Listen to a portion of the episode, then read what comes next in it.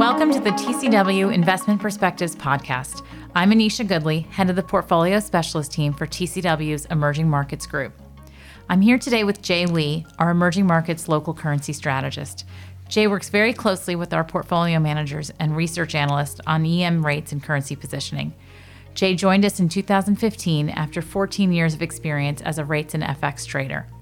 Jae, thanks for joining us today. Thanks very much. Happy to be here. There's a lot to talk about. To set the stage, EM local currency debt has returned over 9% this year, outperforming EM hard currency debt by around 400 basis points. Jae, what do you think about the balance of the year? What are the main drivers going to be for EM local currency returns, and what do those returns potentially look like? Sure, that's a very good question. It's been a very strong year for the EM local currency index, but we think there's a lot more opportunities ahead. Two big things. We haven't really seen a big decline in the broad dollar. It's been a pretty gradual decline path. And if you think about where we can go from here, there's a lot more room for the dollar to decline because we have central banks in the developed markets. They're pretty much at the end of their hiking cycle. Fed expectations are pretty low right now. We may or may not get one more hike. ECB, again, similarly, may or may not get one more hike by the end of the year. And there's more and more evidence of US inflation and growth slowing down at the margin. And that's really supportive of another phase lower in the dollar as US exceptionalism starts to wane. And that's really a really powerful driver of FX returns for the local currency index going forward. On top of that, we still have very high real rates. We have inflation dynamics that are even more supportive for emerging market currencies going forward. And that allows room for us to really see the carry portion of the portfolio really do well in a relatively benign FX environment, but one that has potential to be more than just benign for the FX and start to see material FX returns of, let's say, maybe 3 to 5% over the next few months. So that really is supportive of double digit annualized return outlook for the index for the remainder of the year. So we can still see 5 to 8% returns with about 2.5% from carry, another 3 to maybe 5% really on the FX side. And duration returns, while they've been the big driver in the first half of the year, we think they'll be mostly flattish as we've mostly priced in a lot of the rate cuts that are about to happen from emerging markets. So, Jae, that's a really interesting point that you just made. So, when you think about just the drivers of return for the first half, it was, mm-hmm. as you said, it was really more rates driven. But I want to actually actually ask you a question about the FX portion because you made the point about maybe we're unwinding some of this U.S. exceptionalism. But yes, EM central banks hiked rates well in advance of the Fed. But now that they're starting to cut rates, wouldn't that put pressure on EM FX returns? Walk walk us through that a bit. Sure. Historically, actually, emerging market currencies don't react as badly as you would think to rate cuts as compared to developed markets. One of the big things that happens in emerging markets is they're usually hiking rates as the currency is depreciating because there's negative impact from inflation, asset volatility, current accounts might be declining, et cetera. Usually, when emerging markets are cutting rates, that tends to be a supportive environment for the currency and the growth outlook. You're talking about high real rates, you're talking about declining asset volatility, and potential for improved investor flows across products. So, when you're cutting rates, that improves your growth outlook. People tend to be more supportive of the domestic equity outlook as well as the bond outlook. And that's really something that we think differentiates emerging markets in a meaningful way from developed markets in terms of how do you trade FX going forward as we're shifting regimes from a hiking cycle to a meaningful cutting cycle. So we think at least the first half to two thirds of the cutting cycle in a lot of these markets will still be supportive for emerging markets. Now, that doesn't mean that FX is going to create massive returns like we've seen in some of the markets like Colombia, Hungary, Brazil, Mexico in the first half of the give, year. Give us some context. What what do those returns look like for this year? So if you look at if you look at total returns, Colombia, Hungary, Brazil, Mexico, we're talking double digit returns that we've already seen in just on the currency side, not factoring in the pretty uh, very attractive double digit carry. What we think going forward is yes, emerging market currencies will start to slow down the pace of appreciation among the high yielders as central banks cut. That will lead to more consolidation and stability, which will still allow investors to benefit from the very attractive real rates and very attractive nominal carry profile. What we think happens going forward is the lower yielders that have lagged the market more broadly, and in particular in Asia, as US rates have risen, will actually start to benefit because now we're at the end of the hiking cycle in the US, in, in Europe.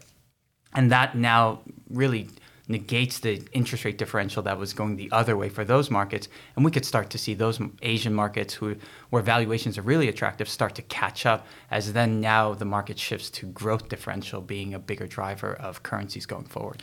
That's a really interesting point about potentially the shift away from Latin America and then just potential shift into Asia. Jae, on that note, I think what's interesting what you were saying is, you know, some of these top performers from this year, there may be a shift potentially way out of Latin America into Asia, mm-hmm. right? So why don't, for the audience, why don't you just give us an example of one market that you're excited about? One of the markets that we think has really attractive risk adjusted return potential is in Thailand. You have a country that has very strong outlook for the current account. We expect that to go back into a material surplus off the back of tourism recovery. We think that it has positive tail risk associated with a recovery in China. If we start to see the government react with with meaningful growth stimulus, that should then filter into the, the Thailand outlook, both on tourism but also on exports, et cetera. And then we still have this unknown around Japan and yield curve control.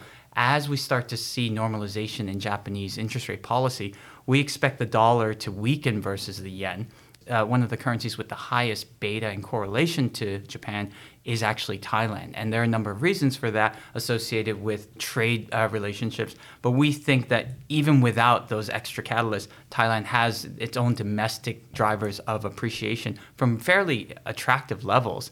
Once you have developed market rates start to stabilize as we're end of the hiking cycle there, this should allow the currency to react positively to those domestic and regional catalysts. You actually touched on two things I wanted to ask you about next. So that was Chinese growth and then also just the impact of the yield curve policy in Japan. So I think that was a really great example to demonstrate those two factors. Let me ask you one other question though that tends to come up a lot. You know, how do you broadly manage FX volatility? I think it's important to think about FX volatility the difference between volatility that's bad and volatility that's good. We obviously do like volatility when it means higher returns for investors, uh, especially in markets where you have very strong fundamentals. You want the market to be volatile because you get positive reaction. What we're really focused on is managing the downside volatility. And the way we do that is we think about what are the drivers of that downside volatility? They tend to be macro shocks, whether that comes from emerging markets or it comes from developed markets. And so we're opportunistically adding portfolio hedges. And that's really something that allows us to weather the storm when we believe that the underlying fundamentals of the domestic story are very strong and long lasting. Right, because that 9% this year has not been a straight line up. No, right? it hasn't. I mean, we've had markets deal with the uncertainty around US debt ceiling, around the the small and medium sized banks and how that would then play out to the growth outlook globally. And we've had disappointment around China's exit from a very, very conservative COVID policy. So now as we've gotten through this, we've been able to hold on to the to those exposures that we think have meaningful upside return. We've been able to maintain exposure to those core markets that we think have strong domestic fundamentals by weathering the storm in those situations through portfolio hedges. The other thing we've been doing is actively looking at the exposures within regions and focusing on the technicals and fundamentals of the relative value within the region. So we may maintain a broad exposure throughout the macro cycle, but within that, we're really looking for the best risk reward expression at any given point in time. And that's allowed us to, again, better navigate what has been a challenging market in terms of volatility, but one that's yielded very attractive returns for investors who've been able to weather the storm. Right. It's provided some opportunity as well because there's been pretty significant dispersion, as you touched on earlier. Yes. In fact, if you look at the returns for the index, it's very much been a case of haves and have nots. The Latin America and CE region They've all experienced double digit returns. By comparison, Asia has been flat to marginally down. And, and, smaller markets like Egypt and Turkey, where you've seen extremely negative returns off the back of very disappointing domestic fundamentals. Thanks, Jae. So, last question, maybe. Last question for me right now is you demonstrated this case of potentially slowing US growth, some Chinese stimulus. Mm-hmm. What you've basically seen the last few months is surprises on the upside for the US, downside for China. That may be shifting. What do you think is kind of the sweet spot for EM local? We're starting to build a bigger overweight bias to Asia FX from here. As we mentioned, there is a lot of upside because the market has really gotten very bearish on the China growth outlook, and we think most of that's priced in. So if you do get a positive reaction function from the government to stimulate aggregate demand in a meaningful way, we think Asia FX can really catch up, especially in an environment, as we mentioned earlier, where there isn't a broad move higher in core developed market rates. The second thing I would say is we're really going to be a lot more dynamic about where we want to have duration exposure.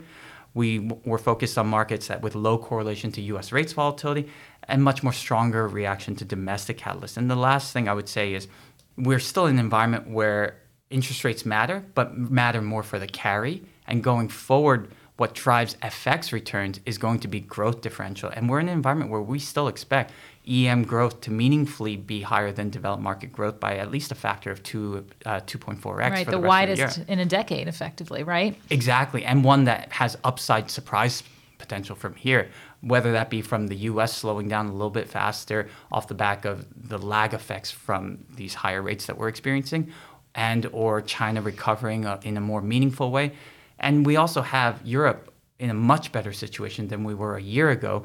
If you just think about the energy shocks that they experienced, we're not going to experience that this time going forward because they're just better positioned. Gas storage levels are at 88% right now, so they're really well prepared for the winter as compared to historical averages and especially compared to last year. So we think there's much more downside to growth in developed markets and much more upside potential to growth in CE and Asia especially. And if you think just stepping back more broadly, if you look at the last decade, we know local currency has been effectively one of the worst Sharpe ratio trades out there, right, in the market. Yeah. It sounds like you think that's shifting. If you if you look more broadly over the next decade, what do you think? I think it's very important to think about what's driven that poor Sharpe ratio and poor return outlook, and it really has been currency volatility. And as we talked about earlier, there is good volatility and there's bad volatility. And we've experienced a lot of bad volatility up till now. But in an environment where the dollar is structurally overvalued, and we can look into whether it's versus developed markets or emerging markets, there is the potential for a broader trend lower in the dollar. And now we're in an environment where we can actually have currency volatility be additive to returns going forward. And that's an environment that's also supportive for the bonds within these emerging markets. As currency volatility declines, as currencies appreciate, that generally leads to better outlook for stability in local bonds and also the lower risk premium in local bond markets as well. Great. Thank you so much, Jae. So let me just try to recap what you discussed. I mean, it seems like we do anticipate that the broad dollar is likely to continue to decline. You have developed market central banks finishing their hiking cycles. You're seeing real data around slowing inflation and slowing growth. And so maybe that US exceptionalism starts to unwind. Mm-hmm. And then the growth expectations in EM are improving. So yes. I think it's what your point, you know, was really interesting in terms of EM is not necessarily DM. The way DM rates and DMFX may trade, that's not necessarily the way EM rates and EMFX may trade. Although there may be, you know, of course there are correlations, but your point about how we're approaching these rate cutting cycles, it may not be as negative for EMFX as what you would think. That's correct. And I think we're in an environment where you really have a chance to have differentiated returns uh, for emerging markets going forward. Great. Well, Jae, thank you so much for spending time with us today. Thank you very much.